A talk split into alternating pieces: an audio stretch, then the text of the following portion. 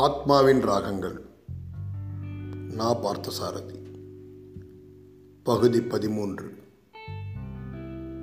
பத்தரின் மகன் ராமையாவிடம் விடை பெற்றுக்கொண்டு ராஜாராமன் ஆசிரமத்துக்கு போய் சேர்ந்தபோது சாயங்காலம் ஆகிவிட்டது சில வளர்ச்சிகளும் மாறுதல்களும் காலப்போக்கில் நேர்ந்திருந்தன. ஆசிரமம் இருந்த மாந்தோப்புக்கு அருகில் இருந்த கிராமத்தின் ஒரு புறமாக சென்ற மெயின் ரோடிலிருந்து ஆசிரமத்துக்குள் செல்ல இரண்டு பர்லாங் தூரத்திற்கு முன்பு ஒற்றையடி பாதை தான் உண்டு. இப்போது அந்த இரண்டு பர்லாங் தூரத்துக்கும் செம்மண் சாலை போடப்பட்டிருந்ததை ராஜாராமன் கவனித்தான். பிரகதீஸ்வரனும் நண்பர்களும் அவனை பார்த்தபோது அவன் இருந்த கோலம் அவர்களை அதிர்ச்சியடைய செய்தது. என்ன ராஜா இது? ஏன் இப்படி எலும்பந்தோலுமா ஆயிட்ட? ஜெயிலில் உடம்பு சௌகரியம் இல்லாமல் இருந்தியா? உடம்பு மனசு எல்லாம் தான் சரியில்லை. ஒருத்தர்கிட்ட இருந்தும் கடுதாசி இல்லை. நானும் ஒருத்தருக்கும் கடுதாசி போட முடியல. பார்க்கவும் முடியல. அதனாலேயே தவிச்சு போனேன். நான் உனக்கு ரெண்டு மூணு கடுதாசி போட்டேனே ராஜா. பத்தர் காலமானது பற்றி மதுரத்தோட அசௌக்கியம் பற்றி ஆசிரம நிலைமை பற்றி எல்லாம் எழுதியிருந்தேனே. ஜெயிலில் சென்சார் ரொம்ப கடுமை. ஸ்காட்டுன்னு ஒரு கிராதகன் அமராவதியில் ஜெயில் அதிகாரியாக இருந்தான். யாருக்கும் கடிதம் வரவும் விடலை யாரும் கடிதம் போடவும் விடலை. எங்களுக்கு உலகமே தெரியாதபடி பண்ணிட்டான். நாடு கடத்தி ஏதோ தீவில் கொண்டு போய் வச்ச மாதிரி இருந்தது. சொல்ல முடியாத கஷ்டமாக இருந்திருக்கும். ரெண்டரை வருஷத்துக்கு மேலே நரக வேதனை அனுபவிச்சிருப்பேன் இங்கே எங்களுக்கெல்லாம் சதா உன்னை பற்றி தான் நினப்பு. நாங்கள் மனசுனால தான் உன்னை நினச்சி கவலைப்பட்டோம். மதுரமோ மனசு உடம்பு எல்லாமே உருகி தவிச்சு தவிச்சு மாஞ்சுது. இப்படி ஒரு பிரியம் வச்சு தவிக்கிற மனித ஜென்மத்தை உலகத்தில் பார்க்கவே முடியாது. மாந்தோப்பை ஆசிரமத்துக்கு எழுதி கொடுத்தப்பவும் சிரிச்சுக்கிட்டே கொடுத்தது. நீ தனிப்பட்டவர் சத்தியாகிரகத்தில் ஜெயிலுக்கு போயிருந்தப்ப வீட்டை அடமான வச்சு ஆசிரம செலவுக்கு பணம் கொடுத்தப்பவும் சிரிச்சுக்கிட்டே கொடுத்தது. கடைசியாக வீடு ஜப்திக்கு வந்தப்பவும் சிரிப்பு மாறாத முகத்தோடு தான் வாடகை வீட்டுக்கு போச்சு. மங்கம்மா கிழவியும் மாமனும் போய் துக்கம் தாங்காமல் தனியாக இருந்ததும் நீ ஜெயிலுக்கு போயிட்டது சேர்ந்தே அதை உருக்கி ஒடுங்க பண்ணிடுச்சு. மனசை உருக்கிற பிரியத்தை பார்த்துருக்கேன். உடம்பை உருக்கிற பிரியத்தை பார்த்துருக்கேன். இந்த பிரியமும் மனசு உடம்பு எலும்பு அத்தனையும் உருக்கிடுச்சு. தங்க விக்கிரகமாக இருந்தவ எப்படியோ இழைச்சி உருகி போயாச்சு. நீ பார்த்தா அப்படியே அழுதுடுவ. அந்த ஜமீன்தாரணி வந்து பிடிவாதமாக கூப்பிட்டுக்கிட்டு போயிருக்காட்டா. மதுரம் பிழைக்கிறதே சிரமம். தயங்காமல் எங்கள் கூட வாம்மா. நீ என் வயிற்றில் புறக்காட்டாலும் நீயும் என் பொண்ணு தான் எப்போ எப்போவோ உங்கள் அம்மாவுக்கும் எனக்கும் அப்பா உயிரோடு இருந்தப்ப மனஸ்தாபம் இருந்திருக்கலாம். நானே அந்த மனஸ்தாபத்தை எல்லாம் மறந்தாச்சு. நீயும் மறந்துடணும். என் பிள்ளை தூர தேசத்துக்கு படிக்க போயிருக்கான். பெண் கல்யாணமாகி புருஷன் வீட்டோட மெட்ராஸ் போயாச்சு. நீ இங்கே மதுரையில் தனியாக கிடந்து உருகிற மாதிரி நான் அங்கே நாகமங்கலத்தில் கடல் போல் அரண்மனையில் கிடந்து தவிக்கிறேன். நீ அங்கே வந்தால் என் மனசும் குளிரும் ஓ உடம்பு தேரும்னு வந்து கூட்டிகிட்டு போயிட்டா அந்த அம்மா. நீ ஜெயிலில் இருந்து வந்து உன்னை பார்க்கணும்னு இங்கே தவிச்சிட்டு இருந்தது அது. அதுக்கு நாகமங்கலம் போக மனசே இல்லை. நானும் எங்கள் வீட்டுக்காரையும் கண்டித்து சொன்னோம். அப்புறம் தான் ஜமீன்தாரணியோட புறப்பட்டு போச்சு. நீ ஜெயிலிருந்து வந்ததும் உன்னை கூட்டிண்டு நாகமங்கலத்துக்கு வரேன்னு இருக்க என்றார் பிரகதீஸ்வரன். அவருக்கு என்ன பதில் கூறுவதென்று தெரியாமல் பிரம்மை பிடித்து நின்ற ராஜாராமனுக்கு சுயநினைவு வர சில வினாடிகளாயின. க்ஷயரோகம்னு சொல்கிறீங்களே அதை கேட்டு தான் ரொம்ப கவலையாக இருக்குது அதான் சொன்னனே ராஜா உடம்பை உருக்கிற பிரியத்தை பார்த்துருக்கேன் மனசை உருக்கிற பிரியத்தை பார்த்துருக்கேன். எலும்பையே உருக்கிற பிரியத்தை இப்போ தான் பார்க்குறேன் நான். அந்த ஜமீன்தாரணி பாவம் சும்மா சொல்லப்படாது. தான் சொந்த பொண்ணை கவனிச்சிக்கிற மாதிரி பார்த்துக்கிறா. நீ வந்து கொஞ்ச நாள் அங்கேயே கூட தங்கியிருந்தீன்னா மதுரத்துக்கு உடம்பு தேறிடும். ஜமீன்தார் காலமானப்புறம் அந்த குடும்பத்தை பற்றி நான் மதுரம் எல்லாருமே தப்பாக நினச்சிட்டு இருந்தோம். மதுரத்தின் அம்மா காலமானப்ப ஜமீன்தாரணியும் மற்றவங்களும் மதுரத்தை பார்த்து துக்கம் கேட்க வந்திருந்தாங்கன்னு கேட்டப்ப ஓரளவு அவங்க மனசு கூட மாறியிருக்குன்னு தெரிஞ்சது. இப்போ மதுரத்தை அங்கே அழைச்சிண்டு போய் வ- கவனிச்சுக்கிறாங்கன்னு நீங்கள் சொல்கிறத கேட்டு மனசுக்கு சந்தோஷமாக இருக்குது உண்மையே அதுதான் ராஜா. மனுஷாலில் நிரந்தரமாக கெட்டவங்க யாருமே கிடையாது. காலதேச வர்த்தமானங்களில் எல்லாரும் மாற முடியுங்கிறது தான் இந்த ஜமீன்தாரணி விஷயத்துலையும் பார்க்குறோம். நாகமங்கலத்துக்கு புறப்படும் முன்னால் ஆசிரம நிலைகளை பற்றியும் அவர்கள் சில மணி நேரம் பேசிக்கொண்டிருந்தார்கள் முத்திரலப்பன் ஆசிரம பள்ளிக்கூடத்தில் ஆசிரியரான சிறு காலத்தில் ஆசிரமத்துக்கு அருகில் உள்ள கிராமத்திலேயே ஒரு வீடு பார்த்து குடும்பத்தோடு அங்கே குடி வந்து விட்டதாக தெரிந்தது. அந்த சில வருடங்களில் ஆசிரமத்துக்கு ஏற்பட்ட பொருளாதார தட்டுப்பாடுகளையும் தடைகளையும் கஷ்டங்களையும் நண்பர்கள் அவனுக்கு கூறினார்கள். பெரியகுளம் தாலுக்கா அனுமந்தன்பட்டி கிராமத்தை சேர்ந்த கிருஷ்ணசாமி ஐயங்கார் என்ற தேசபக்தரும் திண்டுக்கல் அப்துல் சத்தார் சாய்பையும் சேர்ந்தவர்கள் அந்த கஷ்ட காலத்தில் மாதம் தவறாமல் சத்திய சேவாசிரம செ- செலவுக்காக ஐம்பது ஐம்பது ரூபாய் மணி ஆர்டர் பண்ணி கொண்டிருந்தார்கள் என்ற செய்தியை கண்களில் நீர் நெகிழத் தெரிவித்தார் பிரகதீஸ்வரன். சில சமயங்களில் தாம் யாத்திரை செய்து கொண்டிருந்த ஊர்களில் வசூல் செய்த தொகையை சுவாமி விலாச்சானானந்தர் என்பவர் ஆசிரமத்துக்கு அவ்வப்போது அனுப்பி உதவியதாகவும் தெரிந்தது. அவற்றையெல்லாம் கேட்டபோது பிரகதீஸ்வரனும் நண்பர்களும் ஆசிரமத்தை எவ்வளவு சிரமப்பட்டு நடத்தி கொண்டு வந்திருக்கிறார்கள் என்று தெரிந்தது. வாவேசு ஐயரின் ஆசிரமத்தில் இருந்த ஆத்ம பலமும் தாகூரின் சாந்தி நிகேதனத்தில் இருப்பது போன்ற கலாச்சார பலமும் மகாத்மாவின் சபர்மதியில் இருந்த புனிதத்தன்மையும் பொருந்தியதாக இது வளர வேண்டும் என்று ஆசைப்பட்டு இத்தனை நாள் கட்டி காத்து விட்டேன் ராஜா. போன மாதம் வடக்கே இருந்து ஒரு குஜராத்தி தேசபக்தர் இங்கே இந்த ஆசிரமத்தை பார்க்க வந்திருந்தார். அவர் என்ன சொன்னார் தெரியுமா? எல்லா விதத்திலும் இதுவும் சபர்மதி ஆசிரமத்தை போன்ற சூழ்நிலையிலேயே அமர்ந்திருக்கிறது. அதேபோல் அமைதி அதேபோல் நதிக்கரை அதேபோல் இயற்கை சூழ்நிலை எல்லாம் வாய்த்திருக்கிறது என்று புகழ்ந்தார் அவர். நாளடைவில் இதை இப்படியே ஒரு சுதேசி பல்கலைக்கழகமாக ஆக்கிவிட வேண்டும் என்று உற்சாகமாக கூறினார் பிரகதீஸ்வரன். தினந்தோறும் ஆசிரமத்தில் இப்போது நூறு சர்க்காக்கள் நூற்கப்படுகின்றன என்பதை அறிந்து ராஜாராமன் மகிழ்ந்தான். பரபரப்பான திருப்பரங்குன்றம் மாநாட்டை பற்றியும் அவர்கள் பேசினார்கள். சத்தியாகிரகம் என்ற மகா நோன்பு மனிதர்களிடம் போட்டி பொறாமைகளில் அழிந்துவிடக்கூடாது என்று எப்போதும் போல் கவலை தெரிவித்தார் பகதீஸ்வரன் திருச்செங்கோடு நிகழ்ச்சியால்தான் இவ்வளவும் வந்தது. திருச்செங்கோடு தேர்தல் என்ற ஒன்று வந்திருக்காவிட்டால் இவ்வளவு நடந்திருக்காது என்று முத்திரலப்பன் அபிப்பிராயப்பட்டார். இந்த கருத்து வேறுபாடுகள் படிப்படியாக வளர்ந்து மகாத்மா ஏற்படுத்திய சுதேசி விரதத்தை பாதிக்கக்கூடாதே என்றுதான் மீண்டும் மீண்டும் அவர்கள் எல்லோரும் கவலைப்பட்டார்கள். அன்று இரவே ஓர் இரட்டை மாட்டு வண்டி அமர்த்தி கொண்டு பிரகதீஸ்வரனும் ராஜாராமனும் நாகமங்கலத்துக்கு புறப்பட்டார்கள். அவர்கள் ஆசிரமத்திலிருந்து புறப்படும் போதே மழை பிடித்து கொண்டது. பாதை நல்ல காட்டுப்பாதை. போக போக மழையும் கடுமையாகியது. வழி நெடுக அங்கங்கே காட்டு ஓடைகள் குறுக்கிட்டன. ஓடைகளில் நீர்ப்பெருக்கு தணிகிற வரை பிரயாணம் தடைப்பட்டது. ஆசிரமத்துக்கும் நாகமங்கலத்துக்கும் இருபது மைலுக்கு மேல் இருக்காது என்றாலும் கடுமையான மழை காரணமாக அங்கங்கே நின்று பயணம் செய்து மறுநாள் காலையில்தான் அவர்கள் நாகமங்கலத்திற்கு போய் சேர முடிந்தது. நாகமங்கலம் ஊருக்குள் இருந்த ஜமீன் அரண்மனைக்கு அவர்கள் முதலில் சென்றார்கள். ஆனால் அவர்கள் போனபோது ஜமீன்தாரணியோ மதுரமோ அரண்மனையில் இல்லை.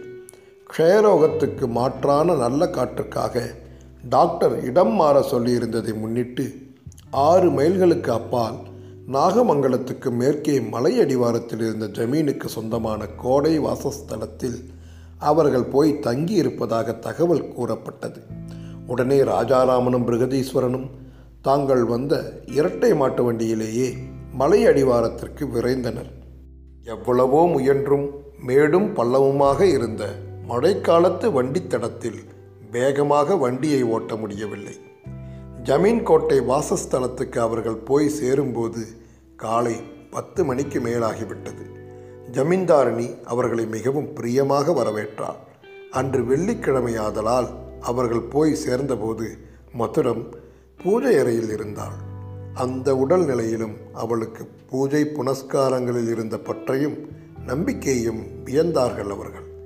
ஜமீன்தாரனையும் பிரகதீஸ்வரனும் மாளிகை வாசலிலேயே பேசியபடி நின்று விட்டார்கள் ராஜாராமன் மட்டும் ஆவலை அடக்க முடியாமல் பூஜை அறை வாசலுக்கே போய்விட்டான். காலையில் இன்னும் நீராடவில்லையாதலால் பூஜை அறை உள்ளே போகாமல் வெளியிலேயே கதவருகே நின்றுவிட்டான் அவன். உள்ளே இருந்த மதுரம் வீணை வாசித்தபடி பூசை செய்து கொண்டிருந்தான். அங்கே அமர்ந்திருந்த உருவம்தான் மதுரம் என்பதை அவனால் நம்பவே முடியவில்லை. அவன் கண்கள் ஈரமாயின. விழிகளில் நீர் பெருகுகிறது. அப்போதும் அவள் அதே தெளியலேது ராமா அதைத்தான் வாசித்து கொண்டிருந்தாள். வீணை வாசிப்பதை நிறுத்திவிட்டு அவள் குச்சி குச்சியாக இழைத்திருந்த தன் கைகளால் ரோஜா பூக்களை அள்ளி அர்ச்சித்தபோது அவற்றில் எவை ரோஜா பூக்கள்? எவை கைகள் என்று கண்டுபிடிக்க அவன் கண்களால் முடியவில்லை. கைகள் இழைத்திருந்தாலும் ரோஜா பூக்களை அவள் அள்ளிய போதும் உள்ளங்கைகளுக்கும் ரோஜா பூக்களுக்கும் வித்தியாசம் கண்டுபிடிக்க முடியாமல் இருந்தது. அவள் கண்கள் இன்னும் அவன் பக்கமாக திரும்பவில்லை. ஒரு கழித்து உட்கார்ந்திருந்தாலும் கண்கள் தியானிப்பதைப் போல் மூடியிருந்தாலும் அவன் வந்து நின்றதை அவள் இன்னும் கவனிக்கவில்லை போலிருந்தது. ஒருவேளை அவனை பார்ப்பதற்கு தவித்தே அவள் தெய்வங்களை அப்படி பூஜித்து கொண்டிருக்கிறாளோ என்னவோ அவள் இழைத்து உருகி குச்சி போல் ஆகியிருந்த சோகக் கோலத்தைக் கண்டு மருகி திகைத்து நின்றான் ராஜாராமன். பூஜை அறைக்கு வெளியே சுவரில் மதுரத்தின் தாய் தனவாக்கியம் நாகமங்கலம் ஜமீன்தார் படங்கள். அவளுடைய மதுரை வீட்டில் மாட்டப்பட்டிருந்த பழைய படங்கள் எல்லாம் மாட்டப்பட்டிருந்தன. படுக்கை அருகே ஒரு நீள பெஞ்சிலே அவள் வழக்கமாக நோக்கும் சர்க்கா வைக்கப்பட்டிருந்தது. படுக்கையின் கீழ் பேசின் பழைய சட்டி ஒன்று எல்லாம் இருந்தன. அவள் வசிக்குமிடம் ஒரு தீவிர நோயாளியின் அறையாக மாறியிருந்தது பூஜை முடிந்து அவள் திரும்பிய போது கதவருகே நின்ற அவன் கண்களும் கருவட்டம் போட்டு குழிந்திருந்த அவள் கண்களும் சந்தித்து கொண்டன. மனத்தில் கனத்திருந்த உணர்ச்சிகளால் இருவருக்குமே ஒன்றும் பேச வரவில்லை. பவித்திரமான உணர்ச்சிகளுடன் மனிதர்கள் எதிரெதிரே சந்தித்து கொள்ளும்போது தங்கள் சேவை அனாவசியம் என்று கருதினார் போல் வார்த்தைகள் அவர்களை விட்டு போயிருந்தன போலும். அவன் கண்களில் நீர் நெகிழ நிற்பதை அவள் பார்த்தாள். அவள் கண்களிலும் ஈரம் பளபளத்தது. காற்றில் ஒடிந்து விடுவது போலிருந்த அவள் சரீரம் ஒரு நூல் அசைவது போல் அசைந்து அவன் அருகே வந்தது. கீழே குனிந்து அவன் பாதங்களை தொட்டு கண்களில் ஒற்றிக்கொண்டாள் அவள்.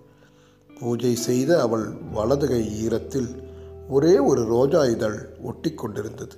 அந்த ஒற்றை ரோஜா இதழை அவன் பாதங்களில் அவள் உதிர்த்தாள். சூடான இரண்டு துளி கண்ணீரும் ஒரு ரோஜா இதழும் அவன் பாதங்களில் அர்ச்சிக்கப்பட்டன. மேலே நிமிர்ந்த அவள் நெற்றியில் அவன் கண்ணீர் உதிர்ந்து சுட்டது. உணர்வுகள் அவன் இதயத்தை பிசைந்தன. மதுரம் இதயத்தின் ஆழத்திலிருந்து பிறந்த ஒரே ஒரு வார்த்தை மட்டும் அவன் வாயிலிருந்து வெளிப்பட்டது. அவள் இழைத்து கருத்து தாடியும் மீசையுமாக அவன் இருந்த நிலை கண்டு கண் கலங்கினாள். தெய்வமே என்று அவன் முகத்தை நிமிர்ந்து பார்த்து அவள் வெளித்த குரல் கிணற்றுக்குள்ளிருந்து வருவது போல் ஒடுங்கி தளர்ந்திருந்தது. தொடர்ந்து அவள் நாலைந்து முறை மூச்சு இழுக்க இழுக்க இரும்பினாள் அவளுடைய உடல் தள்ளாடியது. அவள் தள்ளாடி தள்ளாடி நடந்து போய் கோழையை துப்புவதற்காக பேசினை எடுத்துக்கொள்ள குனிந்தபோது அவன் ஓடிப்போய் பேசினை எடுத்து பிடித்தான். குனிந்ததன் காரணமாக மேலும் இருமல் குத்தி கொண்டு வந்தது. மறுபடியும் கோழையை துப்பினாள் அவள். கடைசியாக அவள் துப்பிய கோழையோடு ஒரு துளி ரத்தமும் கலந்த சிவப்பாக குழம்பி இருந்தது அதைக் கண்டு ராஜாராமன் இதயம் துடித்தது. பேசினை கீழே வைத்துவிட்டு கட்டில் அருகே இருந்த பெஞ்சில் உட்கார்ந்து கொண்டு அவளை படுத்துக்கொள்ளுமாறு கையால் சைகை செய்தான் அவன். எவ்வளவோ அடக்கியும் முடியாமல் அவன் கண்களிலிருந்து மாலை மாலையாக கண்ணீர் வடிந்தது. வாழ்நாளிலேயே இப்படி அவன் மனம் விட்டு அழுதது இதற்கு முன் சில முறை நேர்ந்திருந்தது. தமது தள்ளாத வயதையும் பொருட்படுத்தாமல் மகாத்மா உப்பு சத்தியாகிரகத்தின் போது இருநூற்றி நாற்பது மைல்களுக்கு நடந்தே தண்டி யாத்திரை மேற்கொண்டிருந்தார் என்ற செய்தியை அறிந்த தினத்தன்று அவன் சிறு குழந்தை போல் அழுதிருந்தான். அதற்கு பின் சத்யமூர்த்தி மகாதேவ தேசாய் கஸ்தூரிபா காந்தி ஆகியவர்களின் மரணத்தை கேள்விப்பட்டபோது அமராவதி சிறையில் முரட்டு சுவர்களை வெறித்து பார்த்தபடி கண்ணீர் சிந்தியிருந்தான். வேலூர் சிறையில் தாயின் மரணம் அறிவிக்கப்பட்டபோது அழுதிருந்தான். இன்றோ அவன் மனம் சொல்ல முடியாத துயரத்தால் துடித்தது. கண்களில் நீரும் மனத்தில் ரத்தமும் வடிவது போல் இருந்தது. அவள் கண்களோ அவனையே பார்த்தபடி இருந்தது. சாய்ந்தாற் போல படுக்கையிலே அவன் பக்கமாக உருக்களித்து படுத்திருந்தாள் அவள். அவளுடைய விழிகளில் நெகிழும் நீரும் முகத்தின் எல்லையற்ற சாந்தமும் அவனை உருக்கின. எவ்வளவு நேரம் அப்படி கண் கலங்கி இருந்தோம் என்று அவனுக்கே தெரியாது. இளைத்த வலது கையை தூக்கி அவனை அழாமல் இருக்கும்படி ஜாடை காட்டினாள் அவள். அவன் கண்களை துடைத்து கொண்டான். கை ஜாடையாலேயே அவனை காலையில் ஏதாவது சாப்பிட்டாயிற்றா இல்லையா என்றும் விசாரித்தாள் அவள். தளர்ந்து செத்து கொண்டிருந்த நிலையிலும் வெள்ளமாக பெருகும் அவள் அன்பு அவனை பிரியத்தாலேயே கொல்வது போலிருந்தது. ஆசிரமத்துக்கு நிலம் எழுதி தந்தது. வீட்டை அடமானம் வைத்தும் நகைகளை விற்றும் பணம் உதவியது. எல்லாவற்றையும் ஒவ்வொன்றாக சொல்லி புலம்பினான் அவன். அவள் இப்படியாகி இந்த நிலைக்கு வந்ததற்கு தானே காரணம் என்று அவன் கூறத் தொடங்கிய போது செல்லமான கண்டிப்பு முகத்தில் தெரிய நீங்கள் வந்து பக்கத்தில் இருக்கீங்கிற சந்தோஷத்தில் எனக்கு போன மூச்செல்லாம் திரும்ப வந்துட்டுருக்கு அந்த சமயத்தில் நீங்கள் இப்படியெல்லாம் பேசினா எப்படி? தயவு செஞ்சு இப்படி பேசாதீங்க என்று ஒவ்வொரு வார்த்தையாக இருமலை அடக்கியபடி கூறினாள் மதுரம். அவளுடைய ஒவ்வொரு சொற்களும் சற்று முன் அவளே அவன் பாதத்தில் உதிர்ந்த ரோஜா இதழைப் போல் மிருதுவாக அவன் செவிகளில் வந்து பூவிதழ்களாய் உதிர்ந்தன. அவனுடைய உடம்பு இழைத்திருப்பதை பற்றி வருத்தப்பட்டாள் அவள். அப்போது பிரகதீஸ்வரனும் ஜமீன்தாரணியும் உள்ளே வந்தார்கள். பிரகதீஸ்வரன் வந்த திசையை நோக்கி எழுந்திருக்க முயன்றபடியே கைகூப்பினாள் மதுரம். பிரகதீஸ்வரன் எழுந்திருக்க வேண்டாம் என்று அவளுக்கு ஜாடை காண்பித்து கொண்டே அருகே வந்தான். ஆசிரமம் எப்படி நடக்கிறது? என்று கேட்க நினைத்து ஆசிரமம் என்று மதுரம் தொடங்கிய போதே இருமலும் சேர்ந்து வந்து அவளை பேச விடாமல் செய்தது. அவளை பேசாமல் இருக்கும்படி சொல்லிவிட்டு அவரே ஆசிரமத்தை பற்றி அவளுக்கு திருப்தி ஏற்படும்படி எல்லாம் சொன்னார். கேட்டு முகமலர்ந்தாள் அவள். கொண்டு வந்து சேர்த்தாச்சி. கொஞ்ச நாள் இங்கேயே உன்னோட இருக்க சொல்லி உத்தரவே போட்டிருக்கேன் இவனுக்கு. நீ தான் பிழைச்சி எந்திரிக்கணும் அம்மா. சீக்கிரமே நம்ம ஆசிரமத்துக்கு வந்து ரகுபதி ராகவ வைஷ்ணவ ஜனதோ எல்லாம் பாடணும் நீ தேசத்துக்கு சுதந்திரமும் கிடச்சிடு போல் இருக்கு முதல் சுதந்திர கீதமாக ஓன் குரலால் ஆடுவோமே பள்ளு பாடுவோமே ஆனந்த சுதந்திரம் அடைந்து விட்டோம் என்று அந்த பாரதியார் பாட்டை நீ பாடி நாங்கள் கேட்கணும். சுதந்திரம் வந்ததுமே ராஜாராமனோட விரதமும் முடிஞ்சிடுது. உங்கள் கல்யாணத்தையும் நானே ஆசிரமத்தில் வச்சு நடத்தி சந்தோஷப்படணும் என்று ராஜாராமனை காண்பித்து சிரித்து கொண்டே அவளிடம் கூறினார் பிரகதீஸ்வரன். பதிலுக்கு அவள் முகத்தில் வழக்கமாக மலரும் நாணம் கலந்த புன்னகை ஒரு கணம் மெல்லிய ஒளிக்கீற்றாக மலர்ந்து மறைந்தது. பற்களே வெளியில் தெரியாமல் ரகசியமாய் சிரிக்கும் பெண்களை குடும்ப ஸ்திரீகளிலேயே தேடித்தான் கண்டுபிடிக்க வேண்டும் என்றிருக்கையில் அவள் சிரிக்கும் போதெல்லாம் அதில் ஓர் இங்கிதமான அந்தரங்கம் இருப்பதாக ராஜாராமன் என்றும் வியந்தது போலவே இன்றும் வியந்தான். கலீரென்று அவள் சிரித்து அவன் பார்த்ததில்லை. எப்போதோ தனியே அவன் முன் ஓரிரு முறை அவள் அப்படி சிரித்திருந்த போது கூட அந்த பற்களின் வனப்பையும் ஒளியையும் கவர்ச்சியையும் முழுமையாக காண முடியாத வேகத்தில் சிரித்த சுவட்டோடு அந்த சிரிப்பையே விரைந்து ஓர் ரகசியமாக்கிவிடும் நளினத்தை அவள் சுபாவமாகவே பெற்றிருந்தாள். அவள் வாசிக்கும் ராகங்களைப் போலவே அதுவும் ஓர் சுகமான ராகமாக அவனுக்கு தோன்றியது. சிறிது நேரத்தில் பிருகதீஸ்வரனும் ராஜாராமனும் பக்கத்தில் மலையடிவாரத்தில் இருந்த ஓர் அருவிக்கு போய் குளித்துவிட்டு வந்தார்கள். பிரகதீஸ்வரன் சட்டையே போடுவதில்லை. ஒரு நாலு முழம் கதர் வேட்டியும் துண்டும் தான். அருவிக்கரையிலேயே அவற்றை உலர்த்தி உடுத்தி கொண்டு விட்டார் அவர். நீண்ட நேரம் அருவியில் துளைத்து துளைத்து நீராடிய ராஜாராமன் வேறு துணிமணிகள் கைவசம் இல்லை என்பதையும் மறந்து நனைந்த துணிகளை உலர்த்தாமல் ஈரத்தை கட்டிக்கொண்டே வீடு திரும்பினான். நடந்து வந்த வழியில் மழைமப்பான மந்த வெளியில் அந்த கதர் துணிகள் கொஞ்சமும் உலரவில்லை. அவர்கள் வீடு திரும்பிய போது ஜமீன்தாரணி சமையல் கட்டில் இருந்தாள். பிரகதீஸ்வரன் பூஜை அறையில் நுழைந்து விட்டார் மதுரம் ராஜாராமனை ஜாடை செய்து கட்டில் அருகே கூப்பிட்டான் அவன் போய் நின்றான். ஈர வேஷ்டியோடு நிற்கிறீங்களே உடம்பு எண்ணத்துக்காகும் வேற வேஷ்டி இல்லையா? தான் ஈர வேஷ்டியோடு இருப்பது அவனுக்கே அப்போதுதான் நினைவு வந்தது. அவள் எழுந்திருக்க முயன்றான் அவன் தடுத்தான். பரவாயில்ல என்று அவள் மீண்டும் எழுந்திருக்க முயன்ற போதும் அவன் தடுத்தான். என்ன செய்யணும்னு சொல்லு மாத்திரம் நானே செய்யணும். நீ எழுந்திருக்க வேண்டாம். நான் உங்களை வேலை வாங்கப்படாதுன்னு பார்த்தேன்.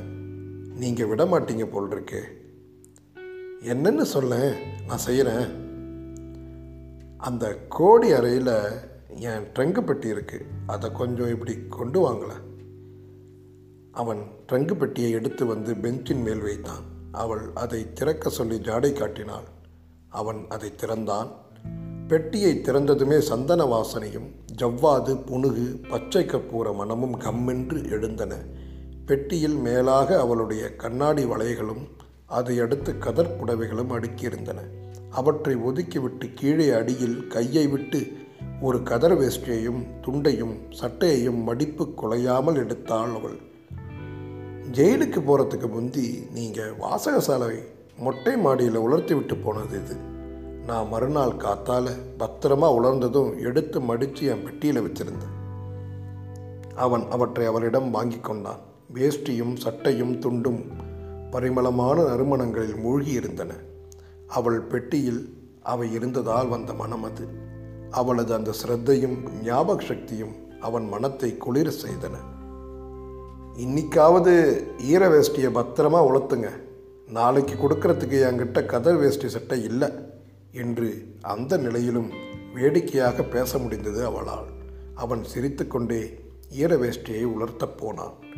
பிரகதீஸ்வரனும் அவனுடன் சேர்ந்து சாப்பிட உட்கார்ந்தபோது என்னப்பா வேஷ்டி புது மாப்பிள்ளை மாதிரி மணக்குது? என்று அவர் அவனை கேலி செய்தார். ஒரு விருந்து சாப்பாடே தயாரித்திருந்தாள் ஜமீன்தாரணி அம்மாள். சமையலுக்கு ஆளும் உதவியாளும் இருந்தும் கூட அவர்களுக்கு அந்த அம்மாளே பரிமாறினார் வடை அப்பளம் எல்லாம் இரண்டு இரண்டாக இலையில் விடவே இதென்ன சம்மந்தி உபச்சாரம் போல எல்லாம் ரெண்டு ரெண்டாக போடுறீங்களே? நான் ரொம்ப அல்ப ஆகாரக்காரன். ராஜாராமனுக்கு வேணுமானா நாலு நாளாக போடுங்க. தாங்கும். அமராவதி ஜெயிலில் காஞ்சி போய் வந்திருக்கான். என்று சிரித்துக்கொண்டே கூறினார் பிரகதீஸ்வரன். அந்த அம்மாளும் விடவில்லை. உடனே அதற்கு பொருத்தமாக பதில் சொன்னார் சம்மந்தி உபச்சாரம்னே வச்சுக்கோங்களேன். அவர் இன்னைக்கு இல்லைனாலும் நாளைக்கு எப்போவாவது ஒரு நாள் இந்த வீட்டு மாப்பிள்ளையாக வரப்போகிறவர் நீங்களோ அவருக்கு தமைய ஸ்தானத்தில் இருக்கிறவர். குறைச்சலாக பரிமாறி மிச்சம் பிடிச்சேன்னா நீங்களே மாமியார் பொல்லாதவன்னு நாளைக்கு என்னை குறை சொல்ல மாட்டேலோ? கேட்டுக்க ராஜா உனக்கு தான் சொல்கிறாங்க என்று ராஜாராமனை பார்த்து சிரித்தார் பிரகதீஸ்வரன். ராஜாராமன் பதிலே சொல்லவில்லை. வெட்கப்பட்டு கூசியவன் போல் குனிந்த தலை நிமிராமல் சாப்பிட்டு முடித்தான். அன்று பிற்பகலில் தாங்கள் வந்த இரட்டை மாட்டு வண்டியிலேயே எல்லோரிடமும் சொல்லிக்கொண்டு ஆசிரமத்துக்கு திரும்பி விட்டார் பிரகதீஸ்வரன். நீ கொஞ்ச நாளைக்கு இங்கே இருந்து வரலாம். மதுரத்துக்கு உடம்பு தேறணும். நான் போகாட்டா?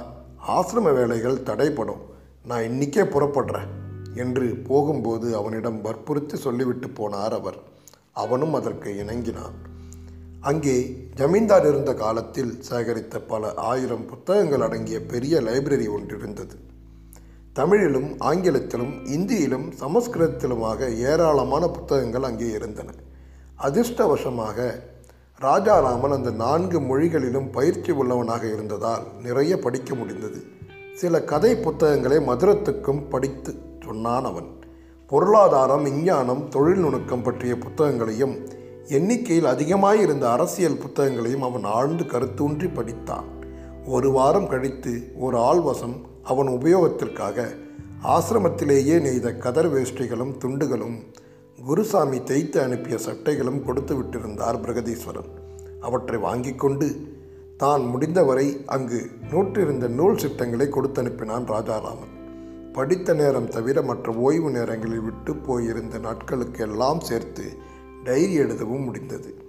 ஒரு நாள் மாலை மதுரத்தோடு அவன் பேசிக்கொண்டிருந்த போது அவள் அவனிடம் ஒரு வினோதமான வேண்டுகோள் விடுத்தாள். நீங்கள் இந்த தாடி மீசையை எடுத்துடுங்களேன். இன்னமும் எதுக்கு தாடி மீசை? அதான் ஜெயிலில் இருந்து வந்தாச்சே. இன்னமும் பார்க்கறதுக்கு சாமியார் மாதிரி இருக்கணுமா என்ன? இருந்தால் என்ன? சாமியார்னே வச்சுக்கங்க தேசத்துக்காக என்னை போல் இப்படி எத்தனையோ பேர் சாமியாராக ஆயிருக்கோம். அது சரிதான். நான் ஒருத்தி இருக்கேனே இன்னும் இருந்தா? நான் ஒருத்தி இருக்கிற வரை நீங்கள் சாமியாராக முடியாது. அதற்கு விடவும் மாட்டேன். சொல்லிவிட்டு அவனை நேருக்கு நேர் பார்க்க நானி கீழே பார்த்தாள் அவள். இப்போ நீ என்ன சொல்கிற மாத்திரம் நான் தாடி மீசை எடுத்தே ஆகணுமாக்கும். எனக்கு உங்கள் பழைய முகத்தை பார்க்கணும் போல இருக்குது எனக்கும் கூட உன் பழைய முகத்தையும் பழைய விழிகளையும் பழைய இதழ்களின் கனிவையும் பார்க்கணும் போல இருக்கு. அதுக்கு நான் இப்போ என்ன செய்யறது? என்று கேட்பதற்கு நினைத்து அதை கேட்பதால் அவள் மனம் புண்படும் என்ற பயத்தில் கேட்காமலேயே இருந்தான் அவன். என்றாலும் அவள் விருப்பத்தையும் அவன் நிறைவேற்றினான். மறுநாள் காலை தாடி மீசையை எடுத்துவிட்டு அவன் அவள் முன் போய் நின்றபோது அவள் கண்கள் மலர்ச்சியோடு அவனை பார்த்தன. இதழ்கள் புன்னகை பூத்தன. இப்போ தான் பழைய மாதிரி இருக்கீங்க. முகத்தில் பழைய ராஜகலை வந்திருக்கு. நம்ம சீனிவாச வரதன் சுபாஷ் சந்திர போஸ் மாதிரி இருக்கேன்னு அடிக்கடி கேலி பண்ணுவார் மாத்திரம். அப்படி ஒன்றும் இல்லை சுபாஷ் சந்திர போஸுக்கு மூக்கு கொஞ்சம் சப்ப. உங்களுக்கு அழகான கூர் மூக்கு. நீங்கள் அவரை விட உயரம் அவரை விட சிவப்பு. நீங்கள் மூக்கு கண்ணாடி போட்டுக்கலையே. நீ அப்படி நினைக்கிற? ஆனால் நான் பார்த்த தலைவர்கள் தெய்வீகமானவர் மகாத்மா நளினமானவர் ஜவஹர்லால் நேரு கம்பீரமானவர் சுபாஷ் சந்திர போஸ்.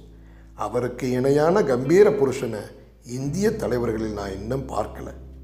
நீங்கள் இருக்கீங்களே நான் தலைவன் இல்லையே. சாதாரண தேசத்தொண்டன் மகாத்மாவின் பல்லாயிரம் பக்தர்களில் ஒரு பக்தன். எனக்கு நீங்கள் தான் தலைவர். நான் உங்களைத்தான் பக்தி செய்கிறேன் அவனால் ஒன்றும் பதில் சொல்ல முடியவில்லை. பிரியம் என்ற மழையில் நனைந்து பேச சக்தியற்று போயிருந்தான் அவன். நான் எப்போதோ செத்து தொலைஞ்சிருக்கணும். அம்மா போயிட்டா பத்தர் போயிட்டார் மாமா மங்கம்மா எல்லாரும் போயிட்டாங்க. இந்த உயிர் மட்டும் உங்களுக்காக இன்னும் உடம்புல ஊசலாடின்னு இருக்கிறதாவது உங்களுக்கு புரியறதா கண்களில் நீர் நெகிழ அவனை கேட்டாள் அவள். பதில் சொற்களாக வெளிவருவதற்கு பதில் அவன் கண்களிலும் நீராக நிகழ்ந்தது. பல சமயங்களில் வார்த்தைகளை விட கண்ணீர்தான் அன்பின் சத்தியமான சாட்சியாயிருக்கிறது என்பதற்கு அவர்கள் அப்போது நிதர்சனமாயிருந்தார்கள். ஜமீன்தாரின் அந்த கோடை வாசஸ்தலம் அமைந்திருந்த இடம் மனோரம்யமாக இருந்தது. மேற்கே மிக அருகில் மலைத்தொடரும் கீழ்ப்புறமும் வடக்கும் தெற்கும் சரிவில் ஜமீன் மாந்தோப்பும் அமைய நடுவே மேட்டில் அமைந்திருந்தது அந்த பங்களா. கொஞ்சம் உடல்நிலை தேறிய பின் தான் உலாவப் போகும்போது காலை மாலை வேளைகளில் மதுரத்தையும் காற்றாட அழைத்து போனான் அவன். அவளுடைய உற்சாகம் மெல்ல மெல்ல திரும்பிக் கொண்டிருந்தது. டாக்டர் மதுரையிலிருந்து வந்து போய் கொண்டிருந்தார்.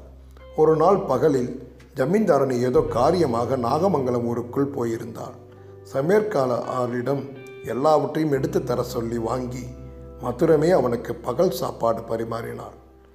அவன் சாப்பிட்டு எழுந்திருந்து கை கழுவிட்டு வந்து பார்த்தால் அவன் சாப்பிட்ட அதே இலையில் உட்கார்ந்து எல்லா பண்டங்களையும் கை கெட்டுகிற தொலைவில் வைத்துக்கொண்டு தனக்கு தானே பரிமாறியபடி சாப்பிடத் தொடங்கியிருந்தாள் அவள். அவன் அருகே போய் உட்கார்ந்து கொண்டு பரிமாறுவதில் அவளுக்கு உதவி செய்தான். இலையை பற்றி சிரித்துக்கொண்டே மெல்ல அவன் கேட்கத் தொடங்கிய போதே அவள் வெட்கப்பட்டு அவன் பக்கம் நிமிரவே இல்லை. யுக யுகாந்திரமாக கண்ணி கழியாமலே இருந்துவிட்ட ஒருத்தி வாழத் தவிப்பது போல் அவள் வாழத் துடிப்பது அவனுக்கு தெரிந்தது. அன்று பகலில் பெட்டியிலிருந்து வளைகளை எடுத்து அணிந்து கொண்டாள் அவள். மாலையில் உலாவப் போகும் முன் தலைவாரி பூச்சூடி முடிந்து கொண்டாள். அன்று மாலை அவளை மலை அடிவாரத்து அருவிக்கரை வரை அழைத்து சென்றான் அவன். மழைக்காலம் முடிந்து அன்று அபூர்வமாக பகல் முழுவதும் நன்றாக வெயில் காய்ந்திருந்தது. பச்சை கம்பளம் விரித்தாற்போல் மண்ணின் இடைவெளி தெரியாது. மலை சரிவில் புல்வெளி செழித்திருந்தது. அருவியின் தண்ணீரில் அளவு குறைந்திருந்தாலும் மாலை வெயிலில் அது மிக மிக அழகாயிருந்தது. பறவைகளின் சப்தங்கள் அருவி விழும் ஓசை கிடிப்பது போல் ஓசையுடன் அடிக்கும் மலைக்கணவாய் காற்று எல்லாமே செவிக்கு இன்பமாக இருந்தன. மாந்தோப்பில் எங்கிருந்தோ ஒரு குயில் விட்டு விட்டு கூவியது. ராஜாராமன் கூட நடந்து வந்து கொண்டிருந்த மதுரத்தின் பக்கம் திரும்பி உலகத்தில் இன்னொரு குயிலும் இருக்கிறது மதுரம். நான் நீ மட்டும்தான் இருக்கிறாய் என்று இதுவரை நினைத்து கொண்டிருந்தேன் என்றான். இருக்கலாம். நீங்கள் பாடியிருக்கேளே. பல்லாயிரம் ஊழிகள் பாடி பசித்த குயில்னு. அந்த குயில் என்னை தவிர வேற எங்கேயும் இருக்க முடியாது. அந்த பாடலை அவள் மறக்காமல் நினைவு வைத்துக் கொண்டிருந்தது. அவனுக்கு ஆச்சரியமாய் இருந்தது. அந்த பாட்டு உனக்கு இன்னும் நினைவு இருக்கா? உங்களுக்கு மறந்துட்டாலும் எனக்கு மறக்காது. அப்படி மனப்பாடம் பண்ணியிருக்க. வீடு திரும்பியதும் அவன் கேட்காமல் அவளாகவே அந்த பாட்டை பாடினாள். பாடினாள் என்பதை விட நெஞ்சில் இழைத்து இழைத்து உருகினாள் என்றுதான் தோன்றியது ராஜாராமனுக்கு. நீண்ட நாட்களுக்கு பின் அவள் தன் ஆன்மாவில் ஊடுருவி பதிவது போல் பாடவே அவன் மெய்மறந்து போனான். அந்த உடல்நிலையில் அவள் பாடக்கூடாது என்பது அவனுக்கும் நினைவில்லை. டாக்டரின் கடுமையான எச்சரிக்கைகள் அந்த உணர்ச்சிமயமான வேளையில் அவளுக்கும் நினைவில்லை. ஆத்மாவோடு ஆத்மாவாக உறைந்து போன அன்பு பெருக்கெடுத்து அதுவே சங்கீதமாக நிறைந்து வழிந்தால் போல் பாடினாள் மதுரம்.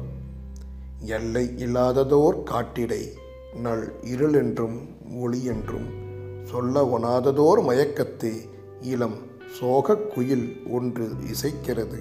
அதன் சோகம் முழுதும் தெரியுதலை சுவடு முழுதும் புரியுதலை. பாட்டு நடுவே தடைப்பட்டது. அவள் பயங்கரமாக இருமத் தொடங்கினாள். முகம் குப்பென்று உயர்த்தது கண்கள் சொருகிக் கொண்டு போயின. ராஜாராமன் பயந்து போனான். வீணையை அவள் மடியிலிருந்து எடுத்தான். அவளை படுக்க வைத்தபோது கண்களை முழித்து முழித்து அவனை பார்த்தாள். பேசினில் கோழையை தாங்கினான் அவன். கோழையை துப்பி முடித்ததுமே இப்போதாவது என் சோகம் முழுவதும் புரிகிறதா? என் சோகத்தின் சுவடு முழுவதும் தெரிகிறதா? குரல் நலிந்து போய் அவனை கேட்டாள் அவள். மறுபடியும் இருமல் குத்தி பிடுங்கியது. பேசினில் மறுபடி ஒரு கொத்து கோழை செம்பருத்தி பூவாக வந்து விழுந்தது. ராஜாராமன் பயந்து போய் சமையல்காரனை கூப்பிட்டு உடனே ஜமீன்தாரனுக்கு ஆள் அனுப்ப சொன்னான். டாக்டரை கூப்பிட்டு கொண்டு வரவும் சொல்லி அனுப்பினான். மதுரையிலிருந்து வரும் பெரிய டாக்டரை கூப்பிட்டு கொண்டு வருவது என்பது அந்த நேரத்திற்கு மேல் உடனே சாத்தியமில்லை. நாகமங்கலத்தில் லோக்கல் ஃபண்டு ஆஸ்பத்திரியில் ஒரு வயதான எல்எம்பி டாக்டர் உண்டு. அவரை கூப்பிட்டு கொண்டு வர சொல்லி சமையல்காரன் ஆள் அனுப்பினான். மதுரம் பறக்க பறக்க விழித்தான் வாய் கோணி கோணி வலித்து கொண்டு போயிற்று. அரண்மனையில் இருந்த ஒரு பழைய ஃபோர்டு காரில் ஜமீன்தாரணி அம்மாளும் எல்எம்பி டாக்டரும் விரைந்து வந்தார்கள். ஜமீன்தாரணி ஒன்றும் புரியாமல் பெரிதாக வாய்விட்டு அழத் தொடங்கிவிட்டாள். ரத்தம் ரத்தமாக கோழையை பார்த்ததும் எல்எம்பி டாக்டருக்கு பயம் தோன்றியிருக்க வேண்டும். உடனே மதுரைக்கு போய் பெரிய டாக்டரை கூப்பிட்டு கொண்டு வந்துவிடச் சொன்னார் அவர். ஜமீன்தாரணியம் வைத்தியரியம் மதுரத்தை பார்த்து கொள்ள சொல்லிவிட்டு அரண்மனை காரில் அவன் மதுரைக்கு விரைந்தான். அந்த காரில் எவ்வளவு வேகமாக போயும் மதுரைக்கு போக இரவு பதினோரு மணி ஆகிவிட்டது. டாக்டரை தூக்கத்திலிருந்து தான் எழுப்ப வேண்டியிருந்தது. ஜமீன் குடும்பத்துக்கு நீண்ட நாளாக பழக்கமுள்ள டாக்டர் ஆகையால் நிலைமையை புரிந்து கொண்டு தட்டி சொல்லாமல் வர உடனே ஒப்புக்கொண்டு புறப்பட்டார். நான் போன வாரம் வந்திருந்தப்ப நிலைமை கொஞ்சம் தேறி நல்லாவே இருந்ததே. மறுபடியும் எப்படி இது மாதிரி ஆச்சு? என்று காரில் வரும்போதே டாக்டர் அவனை கேட்டார். அவன் நடந்தவற்றை சொன்னான். நீங்கள் அவளை பாட விட்டிருக்க கூடாது. நானே எப்போவாவது வீணை மட்டும் வாசிக்கலாம். அது கூட அடிக்கடி கூடாதுன்னு கண்டித்து சொல்லியிருக்கேனே. டாக்டருக்கு அவனால் ஒரு பதிலும் சொல்ல முடியவில்லை. டாக்டர் கடுமையாக கோபித்து கொண்டார். அவன் கண்கள் நெகிழ்ந்தன. மனத்தில் என்னென்னவோ நினைவுகள் ஓடின. நல்லதும் பொல்லாததுமாக மாறி மாறி தோன்றியது. கோழையில் பிளட்டு வர்றது நின்றிருந்தது. நல்ல டெவலப்மெண்ட்டுன்னு நான் சந்தோஷப்பட்டுட்டு இருந்தேன். மறுபடியும் இப்படி ஆச்சுங்கிறீங்களே கடவுள் தான் காப்பாற்றணும் இப்போ என் கடவுள் நீங்கள் தான் டாக்டர் என்று அவர் கால்களில் விடாத குறையாக கெஞ்சினான் ராஜாராமன். போகும்போதும் வரும்போதும் மெயின் ரோடிலிருந்து கூப்பிடு தூரத்தில் ஆசிரமம் இருந்தும் அவசரம் காரணமாக அவனால் பிரகதீஸ்வரனுக்கோ மற்றவர்களுக்கோ தகவல் சொல்ல முடியவில்லை. அந்த நள்ளிரவில் மேடும் பள்ளமுமான நாகலமங்கலம் சாலையில் எவ்வளவு வேகமாக போக முடியுமோ அவ்வளவு வேகமாக கார் போயிற்று. டாக்டர் அமைதியாயிருந்தார். அவரிடம் அதிகம் பேசினாலும் கோபித்து கொள்வார் போல் இருந்தது. பேசாமலும் இருக்க முடியவில்லை. தெய்வங்களையெல்லாம் மனதிற்குள் பிரார்த்தித்து கொண்டிருந்தான் அவன். ஒரு அனாதையைப் போல் அவன் இதயம் நிராதரவாய் அழுதது. கார் நாகமங்கலத்தை கடந்து மலை சாலையில் ஏறி மேல் வளைவில் திரும்பிய போது டாக்டர் டார்ச் ஒளியை பாய்ச்சி கை கடிகாரத்தில் மணி பார்த்தார். மணி இரண்டே கால் ஆகி இருந்தது. சாலை மேல் மலைச்சரிவில் இருந்த மாந்தோப்புகளில் காவல் நாய்கள் கார் சத்தத்தில் குறைத்தன. மலைசாரல் பனி சில்லென்று உறைந்தது. சில்வண்டுகளின் ஓசையை வெட்டுவது போல் எங்கோ ஒரு ஆந்தை அலறி ஓய்ந்தது. தூரத்தில் நாய் அழுது தனிய மொழி இருளில் கோரமாக கேட்டது. ராஜாராமன் செவிகளை பொத்தி கொண்டான். அவன் மனம் வேகமாக அடித்து கொண்டது. மலைச்சரிவில் மங்களா வாசலில் போய் கார் நின்றபோது எல்எம்பி டாக்டர் மாட்டு வண்டியில் திரும்பி புறப்பட்டு கொண்டிருந்தார். அவர்கள் காரிலிருந்து இறங்குவதற்குள் வண்டி நகர்ந்து விட்டது. வீட்டில் எல்லா விளக்குகளும் எரிந்து கொண்டிருந்தன. வாசலில் விட்ரோமாக்ஸ் லைட் ஒளியில் ஈசல்கள் மொய்த்து கொண்டிருந்தன. கட்டை மாட்டு வண்டியில் சக்கரங்கள் தொலைவில் நகரும் ஒளியைத் தவிர பங்களா அமைதியாயிருந்தது. டாக்டர் படிகளில் தயங்கினார். வாசலில் யாருமே இல்லை. உள்ளிருந்து ஜமீன்தாரணி அம்மாள் எதிர்பட்டாள். அழுதழுது அவள் கண்கள் வீங்கியிருந்தன. தலைமுடி அவிழ்ந்து முதுகில் புரண்டு கொண்டிருந்தது. ஆசிரமத்தில் பிரகதீஸ்வரனுக்கும் மதுரையில் அவ மனுஷாளுக்கும் சொல்லி அனுப்புங்க. நாம் கொடுத்து வச்சது அவ்வளவுதான். என்று நிதானமாய் ஒவ்வொரு வார்த்தையாய் அவள் ராஜாராமனிடம் வந்து கூறினாள். கூறி முடிக்கும் முன்பே அழுகை பொங்கிக் கொண்டு வந்தது அவளுக்கு. ராஜாராமன் கோவென்று கதறி அழுது கொண்டே உள்ளே ஓடினான். சரீரத்தோடு அவனை அடைவதற்கு ஆசைப்பட்ட மதுரம் சரீரத்தை நீத்து ஆத்மாவாகவே அவனுள் வந்து கலந்து விட்டாள். சங்கீத உலகுக்கு மிகப்பெரிய நஷ்டம் இது என்று வெளியே டாக்டர் ஜமீன்தாரனியிடம் சொல்லி கொண்டிருப்பது கேட்டது. சங்கீத உலகத்துக்கே நஷ்டம் மட்டும்தான். எனக்கோ என் உலகமே இருண்டு போய்விட்டதே என்று கதறியது அவன் உள்ளம். புன்முறுவல் பூத்தபடி உறங்குவது போல வாடிய ரோஜா மாலையாக கட்டிலில் கிடந்தது மதுரத்தின் சரீரம். அந்த குடும்பத்தின் வழக்கம் போல் சுமங்கலிகள் இறந்தால் செய்யும் முறைப்படி அவள் கைகளை நெஞ்சில் குவித்து பூவும் மஞ்சள் கிழங்கும் குங்குமச் சிமிழும் அவள் கைகளின் அருகே நெஞ்சில் வைக்கப்பட்டிருந்தன. அபூர்வமாக அன்று பகலில் அவள் தலைவாரி பின்னி பூ வைத்து கொண்டதும் பெட்டியிலிருந்து வளைகளை எடுத்து அணிந்து கொண்டதும் ராஜாராமனுக்கு நினைவு வந்தன. அவன் அப்படியே ஸ்தம்பித்து போனான். கண்கள் வற்றுகிற வரை அழுது கொண்டே நின்றான். இப்படி போவதற்காகவே அன்று பகலில் அவள் அவன் இலையில் சாப்பிட்டுவிட்டு அந்த அல்ப மகிழ்ச்சியிலேயே யுகம் யுகமாக தாம்பத்தியம் நடத்திவிட்டார் போன்ற பரிபூர்ண திருப்தியோடு எழுந்திருந்தாளோ என்று அவன் மனம் எண்ணியது. அவள் பேச்சிருந்த பேச்சுக்கள் ஒவ்வொன்றாக நினைவு வந்து அவன் நெஞ்சை அலை கழித்தன நான் ஒருத்தி இருக்கிற வரை நீங்கள் சாமியாராக முடியாது. அதற்கு விடவும் மாட்டேன். ஆம். இப்போது அவள் இனிமேல் அவனை சந்நியாசியாக்கி விட்டாள்.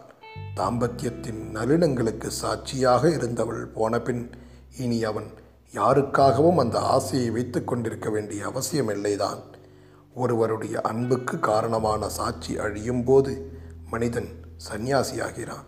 சந்நியாசியான பின்போ உலகமே அன்புமயமாக தெரிய ஆரம்பிக்கிறது. அன்பின் எல்லைகள் விரிவடைகின்றன.